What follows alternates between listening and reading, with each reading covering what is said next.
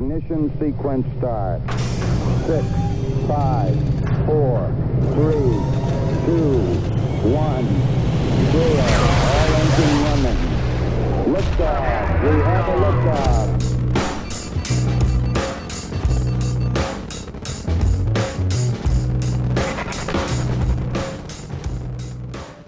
All right, welcome to the Launchpad Pod. I'm Aaron. Uh, Matt, We're two roommates who haven't lived together in 10 years. And today, Roomy, we have a very special episode. We're bringing guests to the Launchpad. Mamma Mia. All right.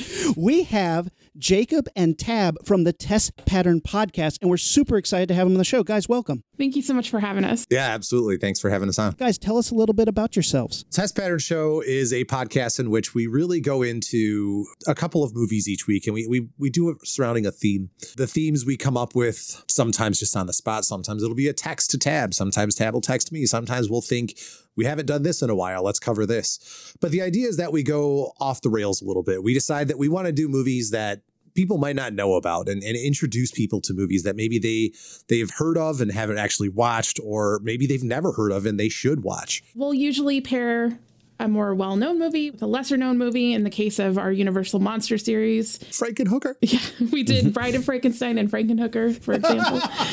awesome. That is that is a good combo. and we also just pick things that we know that the other person hasn't seen Yeah. and and try to broaden horizons a little bit with us as well as as the audience. Awesome. it's why we haven't done such classics as like i don't know what are, what are some of the movies that people can't believe that we haven't touched yet I would say like Friday the 13th, Nightmare on Elm Street, Scream, Yeah. those kind of things. halloween. we did our halloween episode was was paranorman and monster house it was not Yeah. That's halloween That's awesome. Those are good though. And and that's and yeah they are as as as you know, you can find a million people who have touched Halloween and Friday the Thirteenth. I mean, we did an entire episode on Friday the Thirteenth. It's all how you come at it, but I love that you guys do movies that maybe aren't the most well known, and that's that's why I got into your podcast, and that's why I got Yeah. super stoked to bring you guys on our show and do something with you. that's well, awesome thank you so much. We're so excited to be here. yeah absolutely Well, we've looked really forward. Aaron listens to these guys. They've been talking back and forth. They're like, we got to get together and do an episode. And you guys know that Aaron and I love horror. I'm not a huge Italian horror fan per se, but for this episode, when I started looking into some movies to watch, there's a couple that we're going to talk about specifically and then some in general. I kind of got bit by the bug and I started doing a lot of Italian horror stuff and I got excited about it. And like, literally, like last night, my friends were like, oh, what are you guys doing for the podcast this week? I was like, oh, we're doing Italian horror. Like, what's the difference between Italian horror and American horror? I was like, pulled my chair up. I was like, "Ah, here's the difference. And then, like, you start to think about it, it really is like a really fun genre. I was just telling Tab before we started recording that I feel cheated by American cinema. I feel like it has really dumbed me down. Uh, a Yes, lot of yes. these movies, I had to watch the the ones that we're going to do in depth later, Tenebrae and Bay of Blood. I had to watch both of those twice because I I, I didn't quite understand everything at first. Sure. And I think it's because I've just been conditioned by the American cinema, which is a very straightforward, for the most part, a very straightforward storytelling Very much so. So when somebody says to you Italian horror movies, what is the first movie that pops into your head? Tab, I'll let you go first. For me, it's Suspiria, just because it's probably the best known. And then also, it was the first movie that I watched that had the fantastical sur- surreal elements as well as just the grisly murders uh, i had se- seen some bava before but it's not quite as um, surreal and all over the map that uh, that argento is and, and some of the other italian horror films are Jacob, what about you? for me, I I'm well known in the test pattern community as the person that does not watch foreign horror movies. Uh, honestly, before I met Tab, I had never seen any Italian horror. If you had asked me, I would know two names. I would know Dario Argento and Mario Bava, and that's it. But one of our very first, I- was it our very first time actually hanging out in person that you got me to watch Demons, right? yes yeah And so that was Oh, my nice. very first Italian horror movie that I had ever seen. Going forward from then, I had this idea that Italian horror is just kind of crazy all over the place with really bad dubbing and things like that. And, and it, it is the Not case untrue. sometimes, but there's a lot more to Italian horror. And seriously, I'll say right now, Matt, you just said the same thing, right? Like, seriously, I did not know what I was in for until I started watching these movies. And that was Mm-hmm. when I realized there's so much amazing Italian horror out there. And Yeah. I think it has a reputation for being very highbrow. And in, and in some cases, yeah, you're, you're going to have to really pay attention to some of these movies. But there is some really, really good stuff out there. Matt, what about you? What was your first introduction to Italian horror? I, it probably was Zombie. It was either Zombie or Suspiria, and they were right on the heels of each other. And uh, Jacob and Tab, for you guys, Aaron and I went to the same college, and we went to film school. I knew I wanted to do film. Eventually, figured out I wanted to do practical special effects. So, but I figured that out late. A lot of people who want to do that know that early. So now in college, I'm trying to make up for lost time and watch movies that I should have already seen. So I do all like the American ones, but then I start looking into like you know classic Italian horror movies and like Suspiria. Like Zombie was a little bit more straightforward, but still has Yeah. that. You're right. It's a little bit highbrow. It's definitely a little surrealism. And like when you watch something like Suspiria and you've never seen it before, you're like, what the fuck? Yeah, And it's the so way I was explaining it to some friends last night, I was like, like American audiences in that time didn't. I like I don't know if we didn't want to see that, but we weren't watching that. You know what I mean? Like you couldn't have two trick endings in the middle of your real ending. Like that would at the very least confuse us. And I don't know if it confused us because we weren't used to it, or it confused us because we weren't ready or were stupid. But like we were not like ready for that. Like let's just have one killer. Like is it a guy in a mask? I get it. you know. um, but I think Suspiria and and Zombie were my first ones, but they're not my favorite. Roomy. Oh, really? Well, I guess I'll ask that question a little bit later. Okay. Since, since we've put a couple movies on the table, let's dive into the, I think maybe the biggest one. Give a little brief talk about that. Suspiria, I think, is probably the biggest, most well known Italian horror film. Dario Argento. I mean, this movie is is classic. Not my favorite though. Agreed. What do you guys think about Suspiria? Uh, first of all, I have to admit, shamefully, I have not seen Suspiria. I intended to watch it this weekend, but I opted to rewatch Tenebrae and Bay of Blood first. Tab, you get to talk about Suspiria. I know, I know she's a fan. So I love Suspiria visually, and I think that the first murder and the first sequence is beautiful. It's mm-hmm. some of the f- best 15 minutes of film. The movie as a whole is not my favorite though. Yeah. That makes that makes sense. Yeah, I like I like the colors. The colors are beautiful. Um, Gorgeous. yes, and some of the things he does with his, the camera are amazing. Tab, is Argento known for the camera work? Because Yeah, I that's what I think took away from Tenebrae was the camera work in that movie. Incredible. Uh, in particular, one scene that I'm sure we'll talk about that that dolly scene of the entire house. Yeah. Um, is that what Argento is kind of known for in the Italian horror community? I, I think he's known for just an artistic vision. Like aesthetically, he is flawless. Uh, in his earlier work, I think later he starts to lose that a little bit. But in his earlier work that he's very famous for, it's it's flawless aesthetics. But he's also known for kind of losing the thread of the plot later on, which I think happens in Suspiria a little bit. a little bit. Suspiria, it's funny because when I first got on an Italian horror kick, my wife would watch them with me, and she actually really liked Suspiria. It was gorgeous. It had a lot going for it. But again, I'm like, what is the plot? And she's like, um, a girl gets really sleepy, and um, her best friend figures something out, and then she has to try and remember what her friend said while she was half asleep. And you're like, yeah, that's basically what happens. I have some notes about Dario Argento's style since we're talking about that. Camera work, definitely. Crazy music, usually by Yes. Goblin. I love that you'll be watching a Dario Argento film and like hard metal synth will be just wailing Yes. through it. You're just like, yeah, this Dude, movie he rocks. pulled in. So, was it um Iron Maiden? Was it Phenomenon? Iron Maiden's in Phenomenon, except Fast of the Fast as a Shark is in Demons. Like, yes, Oh, These I are love it. Classic metal riffs, and I was so into that. You know, the red, red, red, super red blood. That's Yes. That's. I mean, that's an overall thing, but Argento really loved using that that bright color. And then one of his huge staples is throwing a chick through a window. Oh yeah. Yeah. Oh yeah, he. I picked up on that from the loves few movies that I watched. Someone's head is going through a window. Always, and, and like even like you're like, where did that tiny window come from? He's like, doesn't matter, throwing a chick's head through it. Yeah. Yeah, like yeah, that's right. At the beginning of Phenomena, that happens. She's like hiking at a waterfall. Oh, she's running Yeah. away from someone at a waterfall. Like, who? Like, I imagine like waterfall planners in Italy were like, there needs to be a window right here. right here. We need someone's head through a window. Uh, Mr. Argento, are you sure? Oh, yes. I Yeah. need this. This must be in the film. When I talk about Argento with people, I always equate him to punk music and Bava to classical music. Oh, so interesting. Yeah. if you think about it that way, that's that's where they're at in Italian horror. That makes sense. he does break a lot of windows. Um, something else that I think is funny is like a lot of these Italian movies, not just Dario Argento, uh, but a lot of them have to do with like girls' schools.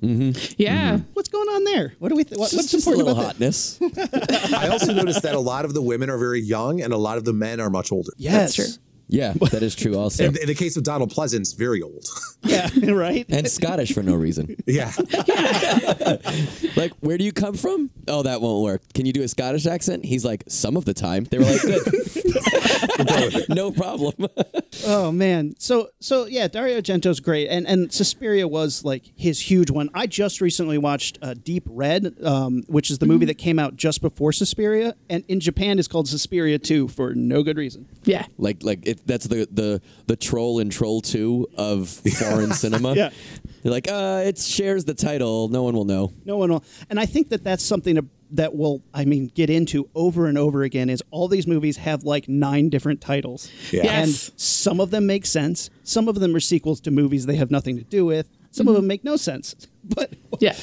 I mean, I think when, when we talk about Twitch of the Death Nerve, that movie has six different titles. It's Yeah, it does. ridiculous, Including Last House on the Left too, even though it came out before Last House on the Left. right? I also heard it was the second house on the left in some countries. Probably, yeah. It's an interesting block to live on. But R- Roomy, since you brought it up, Phenomena. Hmm. do do do do do. Phenomena. That's awesome. man. what did you think about Phenomenon, Roomy? I loved it. If anyone's listening to this right now, we're recording this uh, February 18th of 2018. If you go on Amazon, Amazon has Phenomena, but they have Phenomena and Creepers. So Phenomena was the actual Italian release, which runs close to two hours. Creepers is the the American import that was released at this around the same time, and that one I think is like it's much shorter, like an hour twenty, an hour thirty, something like that. So I like strapped myself in the other night. I was like, "Fuck it, if I'm doing it, let's do the old Italian one." And I want to go back and rewatch, oh, not rewatch, but watch Creepers to see what the difference is, Yeah. because I feel like a staple of Italian horror is not necessarily how, how, how do I phrase it? Not necessarily following a concise plot structure. No, you know? not Like, at all. it's just like boom, and then there's also this, and they're like, this guy's in the movie, he's the murderer, but not the ultimate murderer, and you're Yeah. like, wait, there's multiple murderers in this, and it's like, yep, also a chimpanzee, and you're like, A chimpanzee okay, murderer. Can you imagine how how this came to be? So, like, you're the studio. Sure. Dario Argento has just nailed Suspiria, and you want to get in on some of that sweet, sweet Suspiria money. Mm-hmm. And you go, "Hey, Dario Argento, Suspiria was awesome. We want some of that. What's your next idea? You got something for us? Um, how about a girl who has like um, she could like talk to insects, like insect power. Uh, okay, go on. Um, there's a um, she's like a cripple doctor is her friend. Who, who could play this cripple doctor? Uh, I don't know. What about that cop who can't stop Michael Myers? Oh, good, good, good. He's hot right now. And then uh, this kind of sounds like Suspiria. You know, what, what, what makes it different? What's going to make it stand out? oh, oh, uh, we could have like, uh, uh, whoa, I got it, a chimpanzee, Oh, but not just a regular chimpanzee. Picture a chimpanzee. Now picture a knife in his hand. Oh, I'm sold. This movie. was gonna at that exact moment, that meeting was over. They were like, "How much do you need?" oh wait, and I also I need one window At least one window. next to. The, oh yeah, because this yeah, there's two or three chicks in the first like act that get thrown through a window. Yeah. Yeah. And I just love that it was just like the movie starts basically a clone of Suspiria, and they're like, "Oh, but she has bug powers," and you're like, "What?" And they're like, "Oh, and there's a monkey," and you're like, "This movie is just bonkers." Then it gets more like as you watch it, then you're like you you're, you've allowed it. You're like, okay, phenomena. I understand that Jennifer Connelly has bug powers, which are kind of explained, but also not, and also not really essential to the plot yet. And I get what's happening that there's murders, and we need to figure out who the murderer is. And then it's like, uh, did you know about this underground dungeon? And you're like, I did not. This lady has a safe house with like window shutters and everything. Yeah. Oh, dude, yeah. When she hit that button and all the shutters came down, I was I thinking, what is the point of that? But then if you, her, her child down there, obviously there's a reason to keep him inside. That boy is scary. He reminds me a lot of the kids from In the Mouth of Madness. If you guys have ever seen that, Sure. Yes. that's what he reminded me of. I also think uh, slight spoiler if you haven't seen Tobe Hooper's Funhouse, but the creature in Funhouse that wears the Frankenstein mask Yeah. and then pulls the mask off at the end. Yeah. that thing when it was young was the creature in this movie. totally. Yeah. so and actually, if you go to uh, China and Japan, Funhouse is actually titled Phenomena Two. No. the phenomening. He always gets me with this. He always gets me. He's like, you know that there's a sequel to this, or like there's a cartoon of this. You're like, no, and he's like, yeah, I'm just kidding. The crazy thing is that you would buy that though, because there are so many of these movies that are like, yeah, we're just going to make this a sequel of this. And it's oh. interesting when you have the international aspect to that. Like that wouldn't have, eh, you know, it does happen in our country, but not all the time. But I think when you're marketing things back and forth across the seas, it's easy to be like, "Hey, what's doing good over by you guys? This movie? Yeah, call that, call this that movie too." You're like, okay, Well, and I think a big one for that, I think one of the most monumental films for Italian cinema isn't an Italian movie. It's Dawn of the Dead. Mm-hmm. Yeah. Dawn of the Dead came out. George Romero's Dawn of the Dead. Everybody's like, you know, it's on everybody's list of great, great, great horror movies. But that movie came out, and It- Italy was like, whoa, hello. they didn't say whoa, they said "Mamma mia." and they wanted in on that. And suddenly, Italy exploded with zombie movies. And I think the most well known, maybe not the best one, but the most well known is let's see if I can pronounce this name Lucio Fulci's Zombie. Is that mm-hmm. close? What do you guys think? Yeah. See, And Zombie is. I saw this movie, and it's another one of those movies where you're watching it and you're like, I don't know what's happening here. Whoa, that shark's going to fight that zombie? Yeah. That's true. And I remember whoever in college recommended that movie to me. That was one of their main selling points. Was yeah, you know, it's an unofficial sequel to uh, Night of the Living Dead and this and that. And it was like zombie shark fight scene. And then you watch it, and part of you is like, eh, that's not amazing. But then you're like, but that fucking zombie fought, What a, shark. What do you guys think about this movie? Have you seen it? I have seen it. Um, I have not. I saw the other two Gates of Hell trilogy movies, but Awesome. or no, wait, that's not part of Gates of Hell, right? Those are just no, Lucio but it's Fulci's the other same. movies. Okay. Yeah, Fulci. Yeah. So, uh, Jacob, I'll, I'll let you come up with the uh, the the other Fulci movie after we give a give a little brief zombie talk. Oh yeah, Uh, oh yeah. I, and I've heard of this zombie versus. I mean, if you've watched a single horror movie in your life, you have likely heard. You know, there's a movie where a zombie fights a shark. Yeah. Like, someone has said that. Yeah. Tab, what's your thoughts on on Zombie or Zombie Two, depending on where you are? yeah, exactly. Yeah.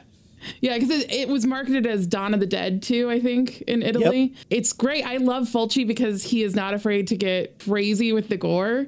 Oh my Yeah. god. And I think we'll, we'll see that when we talk about City of the Living Dead. But he Mm-hmm. loves eye gouging, man. There's Oh. eye gouging all over the place. Eye trauma central with Fulci. Yes, Fulci is eye trauma central, and like this one has super famous the long splinter, Oh, and yeah. you know just pulling this lady's head into a splinter, super slow. Oh, it's so brutal. A little bit about this. So early on, when when they were making this movie, the, the, it's actually filmed in a in a newspaper office, and apparently they were filming this and running around, and they burst into an office. And Rupert Murdoch was in there trying to hold a big important Rupert Murdoch meeting, and he got so pissed, and he tried to get him thrown out of the building, which was like the only place they could shoot this this newspaper scene, and they had to like beg his forgiveness. I thought that was pretty funny. That's awesome. That uh, that zombie shark scene. That guy is really wrestling with that shark. It's the shark Sure, yeah. trainer, and they just Yes. made him up to look like a zombie. You can't train a shark. Shark Well- trainer. That's like that's like the the people on set that are like bee wranglers and stuff. Yeah. Yeah. Speaking of phenomena, but yeah, uh, so I thought that was cool. But I, re- I always remember the special effects being better than they are, but it doesn't matter Yes. because it's a fun movie. It is a fun movie. I mean, the guy has real worms coming out of his eyes. Like that's Yeah. so gnarly. Um, that shark wrangler's name. Let's say, guy who owns a shark. We'll just call it what it is. His name is Ramon Bravo. You tell him that he can't wrangle a shark. Wow. That shark has his own IMDb page now. Can you imagine you're a sh- just imagine you're a shark and your shark owner calls you and says, "Come here, boy. You're going to be in a movie." And then you wag your tail because you're so excited, and then you're like, I wonder if the shark was like a fan of the genre. Like, you know I mean? Like, I know, like when I've worked on like comedies, I'm like, uh, I got to work on this now. But like when I work on like a cool horror movie or like part like a, a comic book movie, I'm like, oh, that's awesome. I wonder if that shark was like, I fucking love zombies, and then the shark owner was like, guess what? You're gonna fight one, and the shark's like, I got a problem. I can't go on the land. The zombie's gonna be under the water with you. This is my breakout moment. I've been waiting for this close up all my life. They, like, can you imagine? Like, picture uh, like a short video. This would be like a great college humor or, or a Funny or Die. Steal our idea, Funny or Die, to show like the blocking of that, where they're like the shark and the zombie. are Like, okay, so then I'm gonna go like this, and I want you. Yes, whip your tail. No, all right, do it faster. They're trying to block the fight So scene. for out. those of you who can't see us, which is everybody, Aaron and I were just physically, I was, we were grappling. I was the shark. Wait, switch it again. I want to be the shark. No, no, no. We're past it. so, and the last thing I'll say about Zombie is that this movie, as a gimmick, gave out airline barf bags in the theater. That's awesome. Oh, that's cool. I bet people still have those too. Probably. They're probably worth a ton of money too. My Yeah, favorite fact about uh, Zombie is that the Italian cut of Dawn of the Dead was edited by Dario Argento. right? Super Mm-hmm. weird. He replaced all the music with Goblin. Which I've Right. seen a version of it and it's awesome. Mm-hmm. I Yeah, think it if definitely you have, I have the big like they. It was like the late two thousands, maybe early mid two thousands. They released Yeah. a big four disc set of all the different versions of Dawn of the Dead, and I have that one with the European cut. Yeah. it's not bad. I mean, it's different, but the music really it doesn't detract from the movie at all.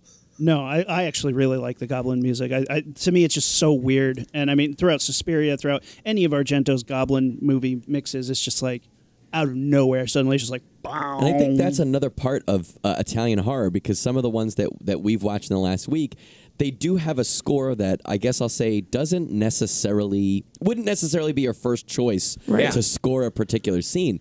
But um, Jacob, like you said, it doesn't it doesn't detract. It doesn't not work. But it is like what you're watching it. It's the same thing as like when you know an Italian horror movie takes a wicked plot twist or shows you a scene that makes no sense in any frame of thought. You're like, what the fuck? But I like it. Like, Yeah. you know, I normally don't like art that I don't get, but like this is just I don't know. It's it's fun, and the music specifically is specifically Goblin and that kind of stuff, and the whole soundtrack for Phenomena is just like.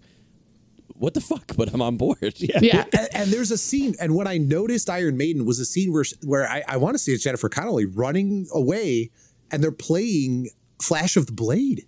Yeah. And it's Yes, yeah. What? Wait a minute here. This do, this is so discordant, but it totally works. I was I was in. I was absolutely in for it.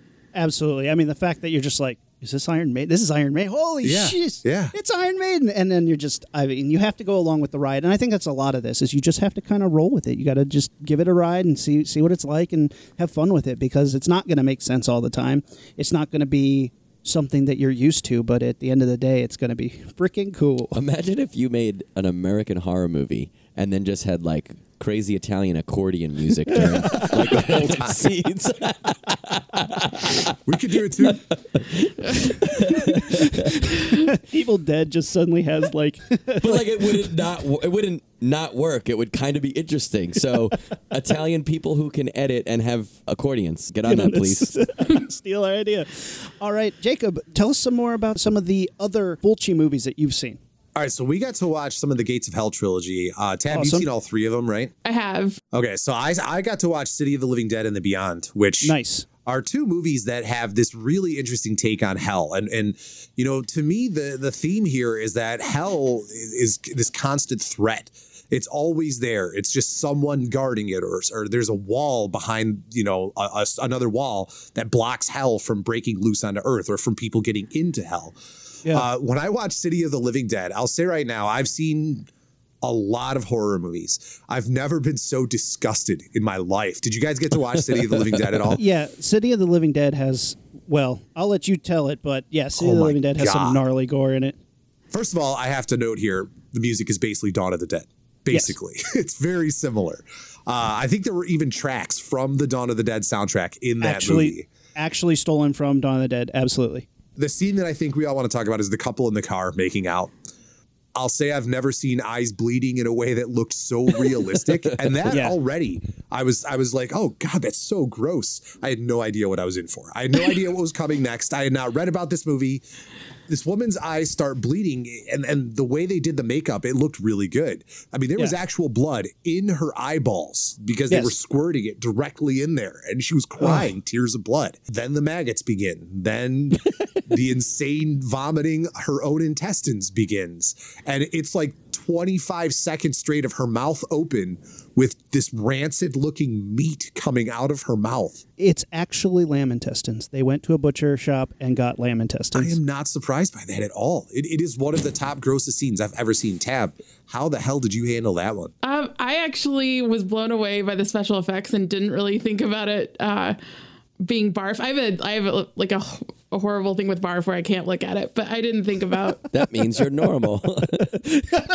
I just was blown away by the special effects, and I Yeah. didn't tell Jacob anything about this movie. I was Yeah. just like, just watch it, and we'll talk about it later. The text messages she was getting it was just these little updates like, what the hell's going on here? My face is slack jawed. I can't even handle this. Like, I, it was just, it was insane. When we don't get to watch movies together, I usually text updates as I'm watching Yeah. the movie. What's going on here? What is this now? that movie was excellent. I really liked, and that was actually the very first one that I watched, right? Wasn't that mm-hmm. the yeah. very first Italian horror movie that I watched for this series? Yeah, I told you to watch that one because I was like, if he doesn't like Italian horror after watching this, we're we're in trouble. Yeah, That's it. We're doomed. It is a weird one, and it's super gory and and kind of, I mean, very disjointed. Like it starts out, you're like, I get it, priest, I get it, he's dead. Oh, mm-hmm. gates of hell, but then it kind of goes off the rails, just like gnarly scene after gnarly scene, and Yeah. the dead everywhere, and you're just like, I, okay, And that's actually it. Like you said, the thread that holds that one together is the special effects. The Yes. story is so loose and so surreal.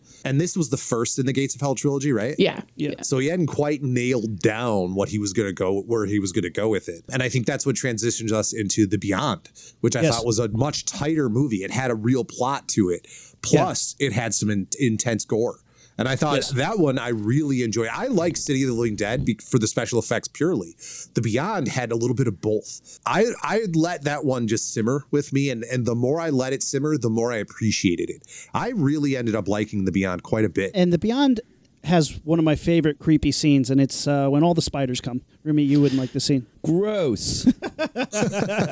He hates spiders. yeah. We wa- we watched this one together, and when that spider scene came up, Jacob was like, "There, there's so many spiders. What is going on?"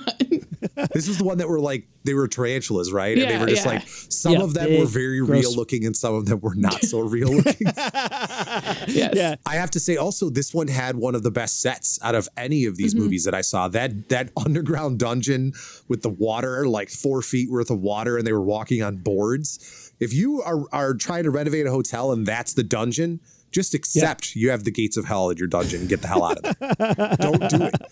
If there's enough water that a, a, uh, a zombie can be hiding in there, Yeah. get away. Get away. It's time to sell. Yeah. if, there, what, if there's a, what if there's enough water to hide a zombie and a shark? and a shark. That's all we were missing. Yeah. I can't believe that didn't come up. It also has one of the best headshots in movie history. yes. History. Oh, that little girl with the pigtails and her head explodes. Yeah. It's like brutal. Oh man, yeah, and and I, I think the makeup in these movies are is phenomenal. The effects Yeah. are phenomenal, and he does this Mm-hmm. weird like head squish thing where the zombie will reach out and grab your hair so hard that your brain Yeah. pop out. Yeah. That one's really weird. Again with the eye trauma. yeah, yeah, and and speaking of eyes, those beautiful cracked sclera, sclera lenses. Oh yeah. Some of the best Oh. contacts I've ever seen. I mean, those had to have been hand painted, right? I, They really. don't painted her eyes. I think they just said hold still. oh, okay. Well, Yeah. No, I, I would think. Well, I got. What year was that one? 81. 81. I mean, they would have been sclera lenses, but you can hand paint the sclera lenses, mm-hmm. right? Yeah, I mean, there's stuff that you definitely could use. I'm trying to think of what the process would be in 81. Figure they shot it in 80. That's like a thousand years ago. Probably used some paint that was toxic for Oh your yeah, eyes. that woman is blind now for sure. like if she's still alive, she is blind. Same with that blood girl, blind. They're all both on blind IMDb. Yeah, yeah. IMDb blind. All of these movies have these moments where you go, this isn't a very safely orchestrated stunt. This is Yeah. literally somebody just How died. many lamb intestines can you fit in your mouth? And that chick was like, uh, 20 seconds? I mean, there were there were shots. They must have been like fully down her throat, and she was le- legitimately vomiting them up because Yeah. they didn't cut. She just kept spitting them out. Uh, Yeah. that, that was super intense. Super intense. Yeah, she swallowed a bunch of real lamb intestines and they just had her hork it up. And I'm like, that's gross. That is so gross. And that's commitment. Can you Yeah. imagine me like, Mom, Dad, I got a role. I'm in a movie now. And they're like, great. Oh, no, you don't take your top off, do you? No, no, no. Whew. All right, we'll be proud of you no matter what, but you keep your clothes on? Yes. it's like, what what do you do in the scene? Well, so gross. Are you proud of me, Mom? Tab, are you cringing over there? I know that No, I'm sound. good. That sound is enough for you Well, you know, sometimes. I think this is actually a really cool part of um, Italian horror too, and this is something again that I was trying to explain to a couple of my friends in the last month who aren't as familiar, especially with Italian horror, but American horror. But we, especially in the '70s, we being America, never shied away from blood and gore and guts and Mm-hmm. stuff. But and I think like some of our best horror was from that time period. But um, Italian horror as a genre I think is extremely exploitive. And I think not just with sex and nudity and, and stuff like that, and, and also some of their camera shots, regardless of what they're shooting, but specifically with blood and gore, it was not.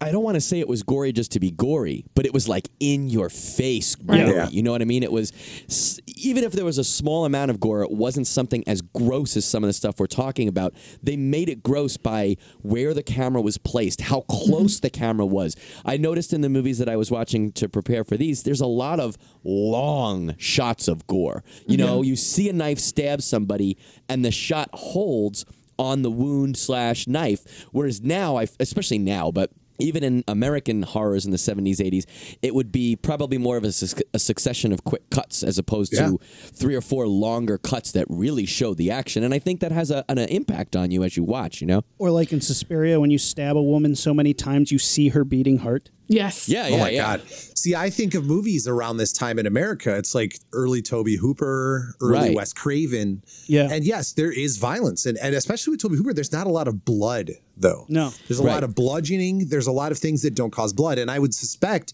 it has to do with the American movies being being so censored. And over Yeah. there, there's there's much less censorship. It's the same thing with nudity. I don't think I've ever seen so much nudity in movies, and I didn't feel the nudity was exploitative, nor did I feel that it was unnecessary. It was just part of the culture, and you just don't see that in American movies that often. There's there's the cliche like someone always takes their top off, but Mm-hmm. in these movies, it wasn't for the sake of showing it because it, there's they, to them nudity is just nudity. It is what it is. It's not a big deal. It is interesting, and and it is so different because in a lot of American movies, like that's a salacious moment, and this is just kind of happening, and you're like, oh, Mm. okay, Yeah. nice, all right, here we go. yeah. I think American movies are all about tricking you into thinking you're seeing something, whereas uh, Italian horror, especially, and then also just by extension, European horror is about no, we are going to show you this. Sure. Yeah. So I'm going to segue with a question. We're going to segue into another sort of director movie, not just Italian horror, in any horror movie. Can you guys name a famous mask? Tab, what's a famous mask of horror? I mean, I think the the most obvious one is the the Halloween mask. Yeah, uh, for Michael go. Myers. See, Michael I think of I think of Leatherface. I think that that is such a shocking concept that he's wearing a face as a mask. Um, but that's crazy, you're right. right? The idea of a mask is a very it's iconic. You can you can identify someone just from the mask. Roomy, what's a famous mask? In horror, the first one that comes to mind would have to be uh, Yeah. Jason Voorhees, Little right? Jason the, Voorhees. The hockey mask. I noticed that none of you said giant owl mask. Oh, I knew where you, but in my mind, I knew where you were going. I was hoping that's what it was. Yes, I love it. And that's actually how I pitched it to friends that I've been talking about. Yeah? Uh, someone asked me, what, what have I been watching? And I was like, well, actually, I watched this really crazy movie called Aquarius, in which the killer wears a giant, and I actually showed them the picture of the giant owl mask while he's petting a nice black cat. she, and she was just like, what the hell is this? It's a bizarre movie. It's called mm-hmm. Aquarius, aka Stage Fright, sometimes Stage Fright Aquarius. It is a strange little gem, but it's about a, a, a theater troupe is trapped in the theater during a, a storm, and a man in an owl mask wielding a chainsaw is attacking and killing them and cutting them up. It's awesome. I love this movie. It it's one of those movies that that I can't really explain why it's happening. I don't even know why this guy is a murderer. Do we ever find out?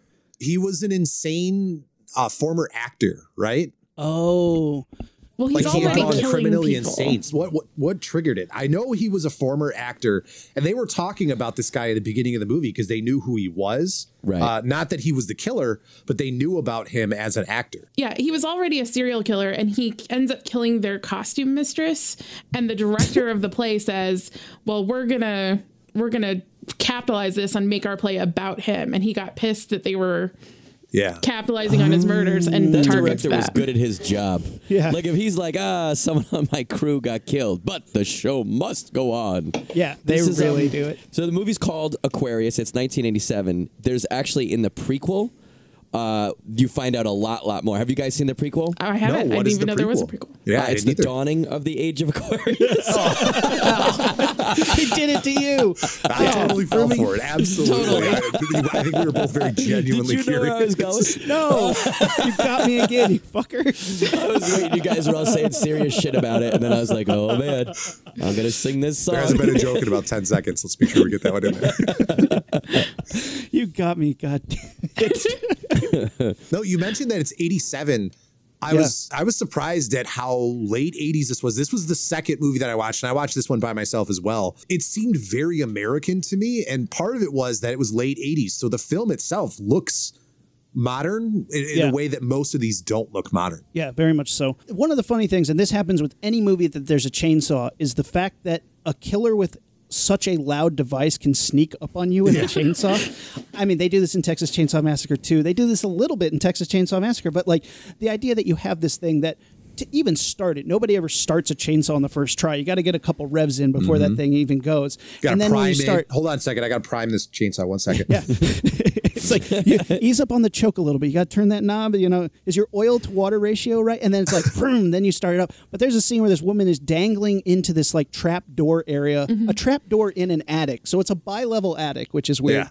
But she's dangling in there, and all of a sudden, out of nowhere, chainsaw just bzzz, cuts her in half, and you're just like, "What?" So I'm thinking like uh, Roomy and I do, or we haven't done it in a while, but we did a lot of big like Nerf games, and I have hundreds of dollars. I say this with pride, hundreds of dollars worth of Nerf guns. But some of them have batteries, and they're like uh, semi-auto or auto, and there's there's two triggers. One starts the motor, and one fires the darts. So like when you're fucking hiding, you got to be like, I gotta time this just right. So when this asshole walks by, I gotta go, "Chick, ram, Yeah. choo choo choo. It ramps up. I feel like the same would be true of Leatherface or any other killer who has a chainsaw. But like everything, I feel like I could do it. I, first of all, I feel like I can start that bitch on the first try. I'm pretty sure. And I think the key is you got to commit. So you can't like try to start it and then wait for it to start and then chase the person. You got to start it on the run.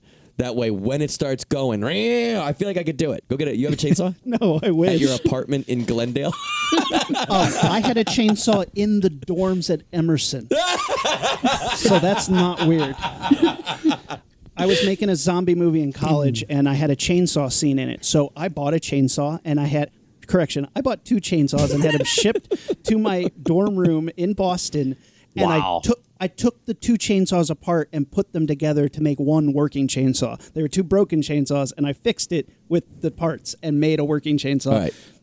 Two two things about that. I was an RA at Emerson for three years, and I know in our handbook there was a whole section on weapons, and it itemized the weapons that were not allowed. And the big one on there was nunchucks because that and and sp- a spear, which means that at some point someone was like like Michelangelo showed up at our college, and the college was like, no, now we have to add nunchucks.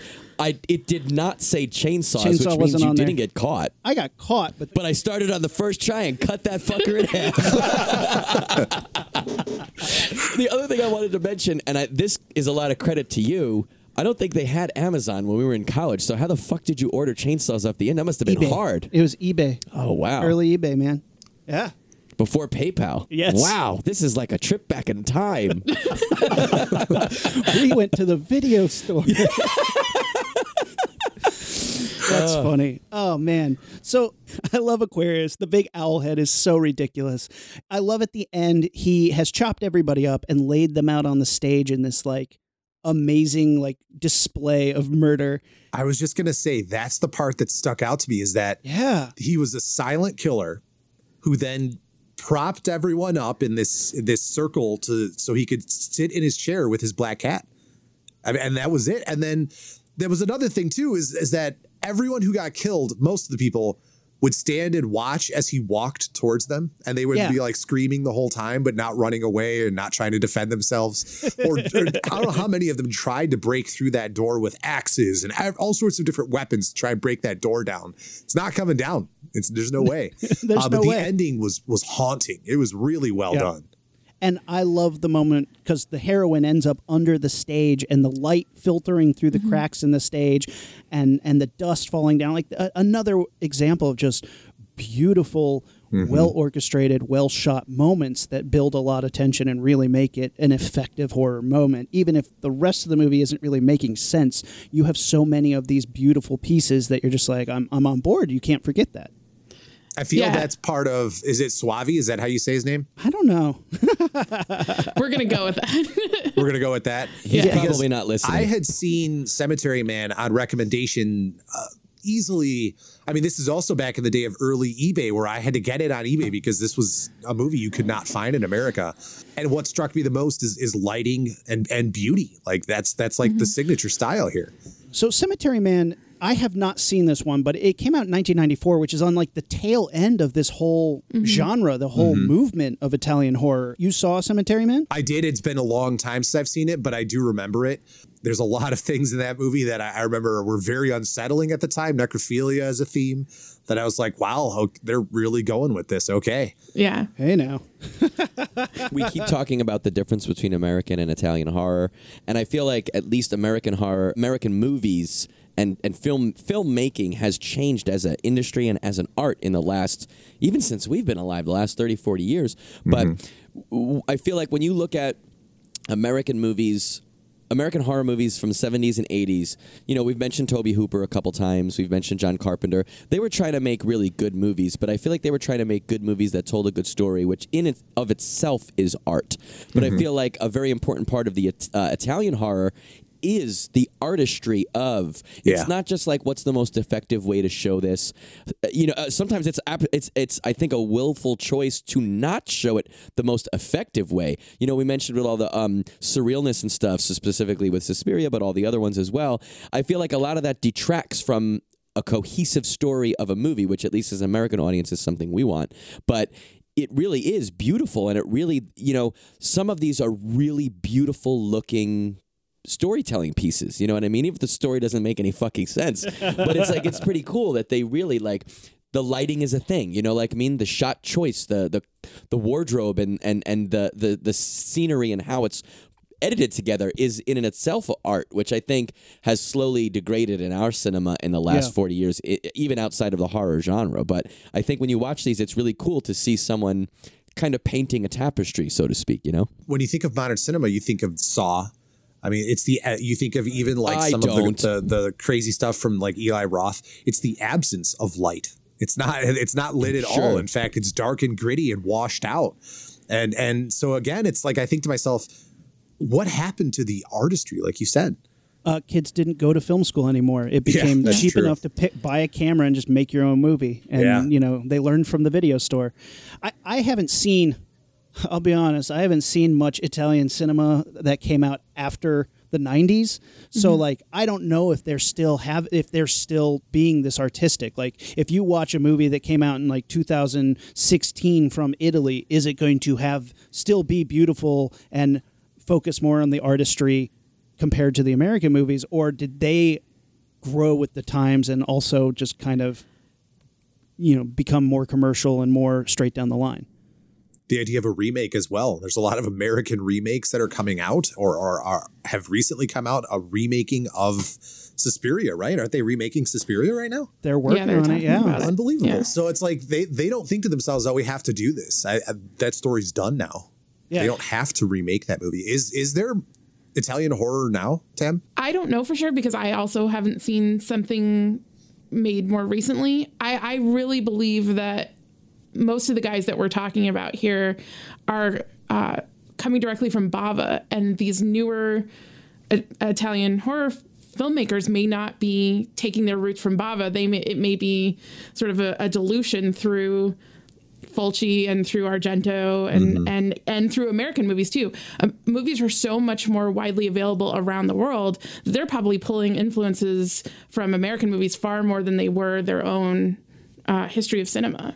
Right. And when we talk about this Italian horror, it really does seem like it's almost two different camps. You have the giallo, mm-hmm. the murder mystery thriller movies, like the the ones like Tenebrae and yeah. Dario Argento, and then the the zombie movies, and that's kind of the two genres that sort of mixed together in Italy. The ones that drew from Dawn of the Dead, and the ones that drew from mystery slasher novels. And it's interesting because they all kind of had that vibe, but then they kind of get mixed up in a pot and turn into something different. One of the last genres I, I, wanted to bring up that I can blame them for is the found footage genre. Italians invented the found footage genre oh. in 1980 um, you heard this collective like, oh, yeah. this one. Okay, yeah. we all know what's I, coming. I, I, didn't even think about that. Like, I that was not even on my list of things to mention in either of our shows until mm-hmm. you just said. I was like, oh yeah. Of course, it started with the super gross Cannibal Holocaust, 1988. Ruggero Deodato. Mm-hmm. There you go. Trying. Maybe that's it. Guy made this found footage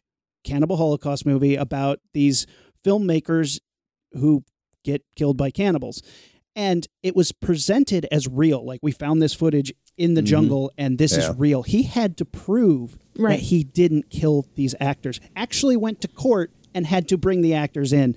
Yeah. Now, have you guys seen Cannibal Holocaust? I have We're both not. shaking our heads. We did not dip into this genre. You lucky bastards. I think we both know about them from just the various documentaries um, yeah. that we've watched uh, we did an episode on censorship and and mm-hmm. really mm. went into depth on the video nasties. And yes, a lot of what I know about some of the movies that I haven't seen came from that. In fact, the reason I wanted to do Tenebrae was because I saw that final shot of the, of the arm coming off in yeah. that documentary. I was like, I have to watch this movie. Mm. Um, Cannibal Holocaust has a reputation.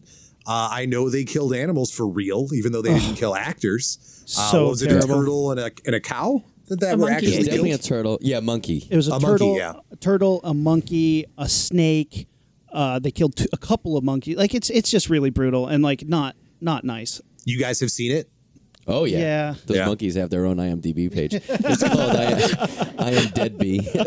yeah, we saw again. I, that was one of those movies when we were in school in Boston. A local special effects artist kind of took me under his wing, and he was like, "Oh, you got to watch this movie. You got to watch this movie." Like a lot of the movies that we've talked about, and he's like, "Oh, and the effects in this movie are amazing." And you watch it, and again, like I think I got it on no, I saw. You know what? I saw it. He ran a film festival at the time in like the early 2000s, and I went and I saw it on the big screen for the first time. They and played Cannibal Holocaust on a big screen. not for a wide audience. It was Oh. like his film festival. So Oh, whoever bought tickets okay. from him, there was a small theater. It's not a pleasant movie. It's rough. I mean, it's it's it, you got to know what you're going in for. If Yeah. you think it's the Lion King, fuck. Yeah. But like, there's a you see it, you watch a penis get cut off, and it's like, Oh, good wow. God. Like, I heard a lot, a lot about about a lot about stuff from this movie, but I did not hear about that Well, part. and this has the really famous impalement. Sure. And Yes. I, I've actually recreated this for movies before because it was that really impacted me. That was like, I don't know how they're doing that. That looks I like they actually actually just did that. just rewatched Kong Skull Island last night, which has Yeah. a, a pretty overt homage to that impalement. Hmm. big time, big time. Yeah, because the spider leg impales that guy, Yeah, and they just right straight the up. mouth. Yep, it's one of those things. Like it's there are movies out there that you have to go. Yeah, you changed the game for better or worse. You cha- Right. you you created found footage cinema and killed a bunch of animals, but like. Yeah, they're out there. I don't blame you for not watching it. I actually really liked your guys' episode on the censorship because I had not known as much about the video nasties, and listening to that was like, gotta watch that, gotta watch this. I gotta find Mm-hmm. Anthropophagus now. That movie, uh, like I don't know if I pronounced that right, but yeah, looking into the video nasties, it's like, wow, here's 75 films I've never seen. Yeah, if you guys have Shutter and those two documentaries are on Shutter and they're amazing. They're an Yeah. amazing watch. That we didn't do that that section justice as much as that watching that mm-hmm. documentary and hearing from people that actually lived through that could. So It was very interesting, and then and then to hear, you know, we had a couple listeners write in about it and things like that. It was Right, yeah. That was a fun episode. That was one of the first episodes where we it was like, all right, we're not doing necessarily movies. We're going to do some real research this time. Yeah, mm. That was really cool. it was a gamble because Yeah. I didn't know if people would like it, but people seemed to like it. So I was pretty happy. It's excellent. I think it's one of those things like if you're having fun and talking about something that you care about or at least did the time to research, somebody else is going to find it interesting. Mm. Yeah. Especially especially us film geeks, you know. And and, and I love that whole era of censorship because then you got like people were like, "Oh, you're going to censor us? I'm going to do something extra gnarly on purpose." Yeah. And like Yeah. it really ramped things up, I think. Have you Yeah. seen Cannibal Ferox too? Then I have not. That is the one that I haven't seen, but I know they kill more animal. Like that guy saw Cannibal Holocaust is like, I got this, kill a bunch Yeah. of animals, super a lot of blood. I'm into it. What about you, Roomy? Is Cannibal Ferox on your I list? haven't seen it before, no. But if it's if it's got animal killing, what kind of animals? Dick animals or cool animals? because that, like, if it's a bunch of cats, I'd be like, all right, that's fine. You kill a dog, I'm like, uh. for the record, Tab and I are both cat people. oh. I was on a reality show about cats, so I'm a I'm a cat person too. I'm not supposed to be, but don't tell the dogs. But You were on was- a reality show about cats? He was on My Cat from Hell. I was on the first Oh. episode.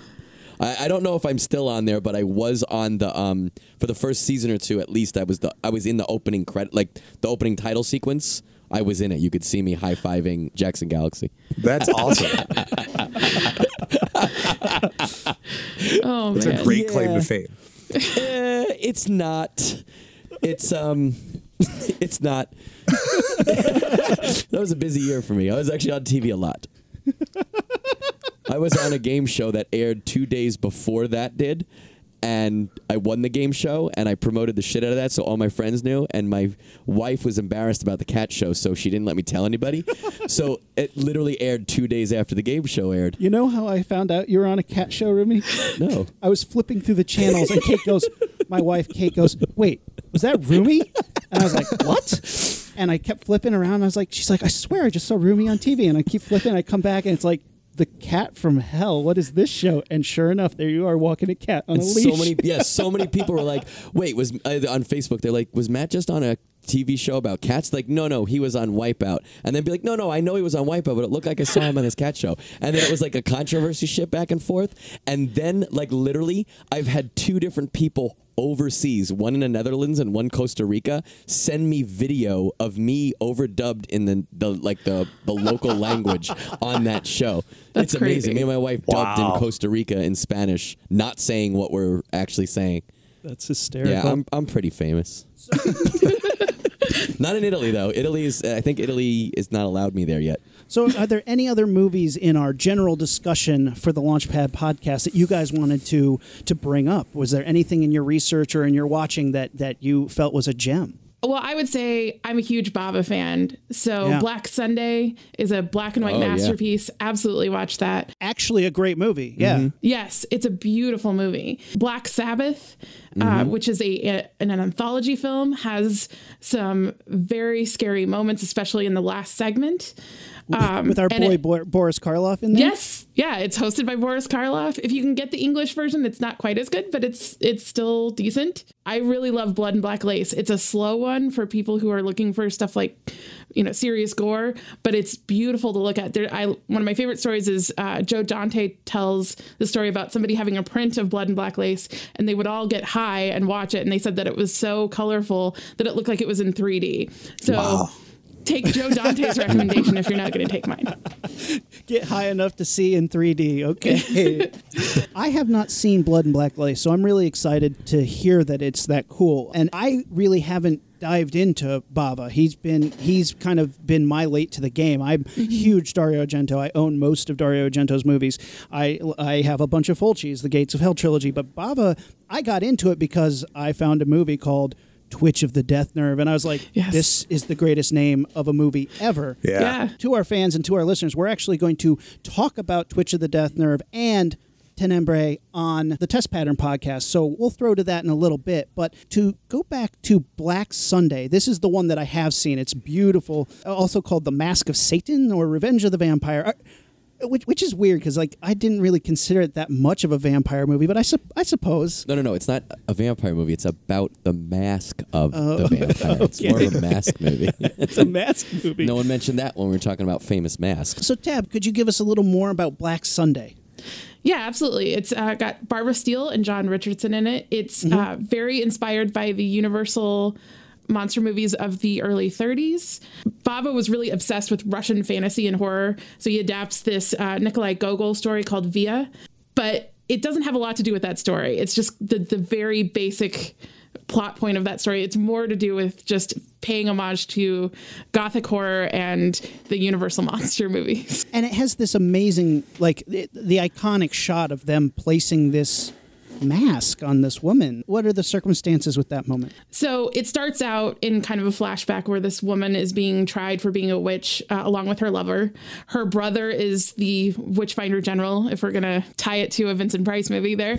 And he has this giant mask that looks like uh, an artistic depiction of the devil with spikes on the back of it and gets a, a really buff guy to pound it into her face. She ends up coming back 200 years later. There's an an- or a descendant that looks exactly like her, and she's going to try to take over this woman's body and regenerate. It's very much like the Mummy, the Universal Mummy movie. That scene where they put that mask on her and like slam it on her face is so effective. Like even though it's not super bloody, it's not super, you know, it's black and white, it's not super violent. It just feels so impactful. And What it year just, is this? Um, this is 1960, so it's pretty Okay. old. And and it, man, it's it's really effective. And this is one of those ones that like always haunted me as like a classic black and white, like really pretty crazy horror film. I liked it a lot. And if you're not a fan of black and white films, because you you like the color, watch this. It's equally as beautiful as anything in color. It's a testament to Bava's cinematography skills. Something I think that's worth mentioning is two years later, after Black Sunday, Bava did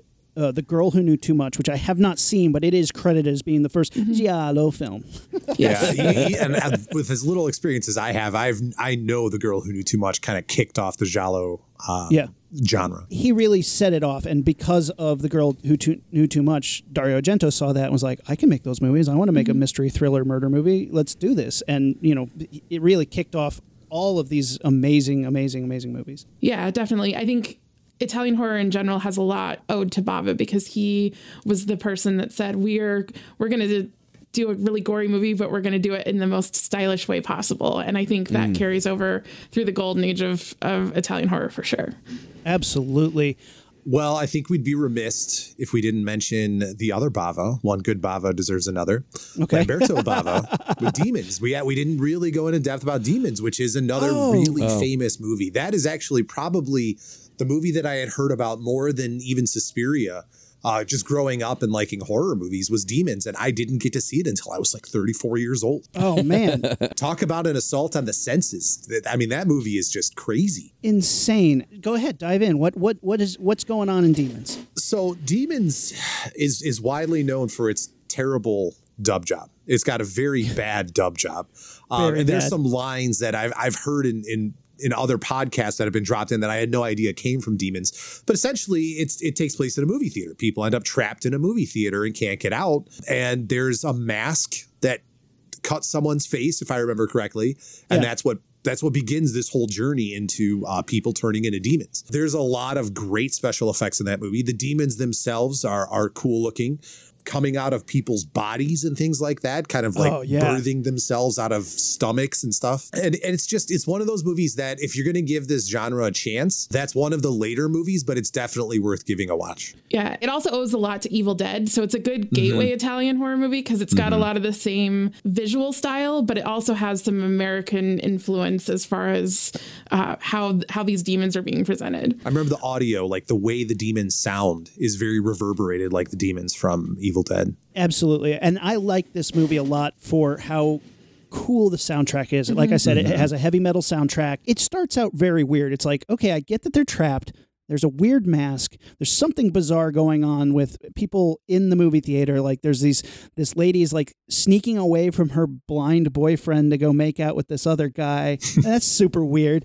Wait a minute. Yeah. And then they keep cutting to these drugged up 80s punks in a car Yeah. just driving around for no reason. They come into play later, but like for the first 10 minutes that you see them, you're just like, who are these people? Are they Yeah. important? What's going on right now? Let me ask you guys. We've talked about the dubbing and the language for a couple of these movies, but Jacob, like you said, this one is known for having notor- it's notoriously known for the dubbing. Do you guys think either for this movie or in general it's worth it to watch with subtitles if you can find it or are there better like are, are some of these movies specifically this one are there better versions of a dub? Do we know that or is it like part of why this movie is awesome is because of its dub? I think I think we'd be hard pressed to say that any of them were better when they were dubbed. Um, personally, subtitles don't bother me. I grew up watching a lot of anime, so whatever. Subtitles don't bother me to read the subtitles. It doesn't detract from movie. I know there's some people that say, "Well, then you're not what actually watching the film. You're too busy reading." To be perfectly honest, the dubbing in some of these movies is bad, but it's part of the experience to me of watching Italian horror. Sure. Uh, and, it, and it's become part of the experience. I don't know that if I had watched all of them in Italian with subtitles, that it would have had the same experience necessarily.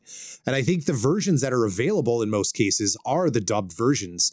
So if you're Yeah. going to go into this now, I think that I think you'd be uh, having a challenge finding the Italian version. Well, Yes. and one of the w- weird things about the dubbing is even if you saw it in Italian, it's still dubbed because a lot Yeah. of times they didn't record the sound on set at Exactly. all. Yeah. Everything was dubbed, even the Italians. But like in a lot of these movies, you notice, okay, that person, I can tell they're speaking English. That mm-hmm. person, I can tell they're speaking something different. This person's speaking German or something. And they had so many different actors from all over Europe and, and, and all over the world that they would just redub everything so it didn't matter. So they didn't care. And it, that's that's a very interesting thing because nowadays it's like, you know, America would never dare try that.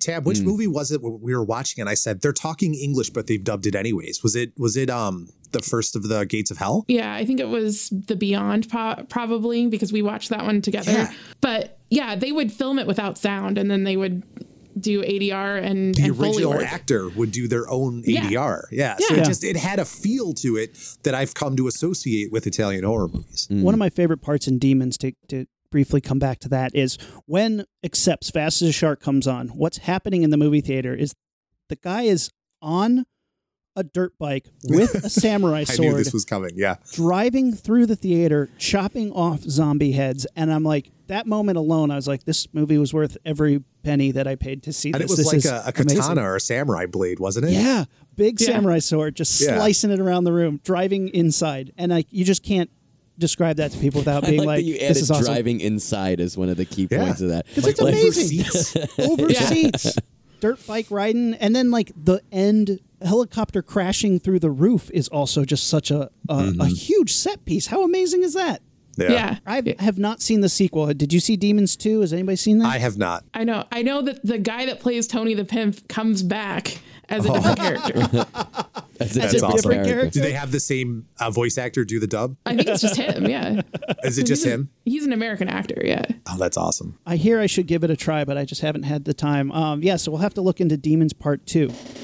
So, to wrap things up for the Launchpad podcast, guys, thank you so much for coming on our show. It's been fun to talk to you about this. Where can people hear more from Test Pattern Podcast? We're on iTunes, Stitcher, all of that. We're also on Twitter at Test Pattern Show, Facebook as well. And we would love for people to listen. We're a very different show, but if you like horror movies, give us a try. If you look up Test Pattern Show, you're going to find all of our available content. I follow you guys from the Bloody Disgusting Network. They are mm-hmm. they're mm-hmm. also from you can find them on bloodydisgusting.com. We're on the app too. There's a really cool Bloody Disgusting app. I actually use that app not not just because I'm affiliated, but because like they legit cover the most amount of horror news you're going to get in one condensed area. Sure. Absolutely.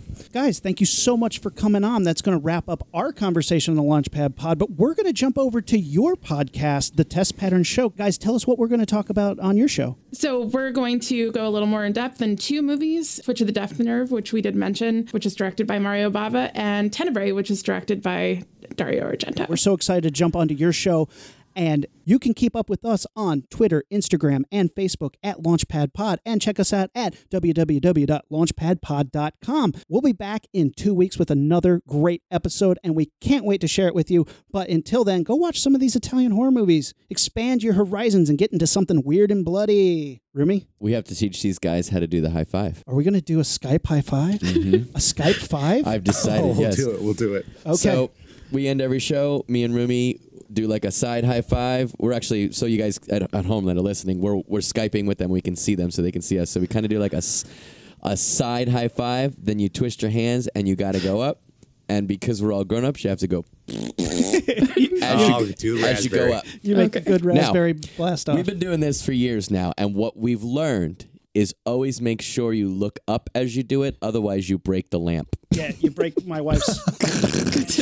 there was an episode where we broke my wife's lamp. When you say oh we, I guess I was involved, but I wasn't the breaking force. Okay, yeah, it was my hand that crashed through a glass ball.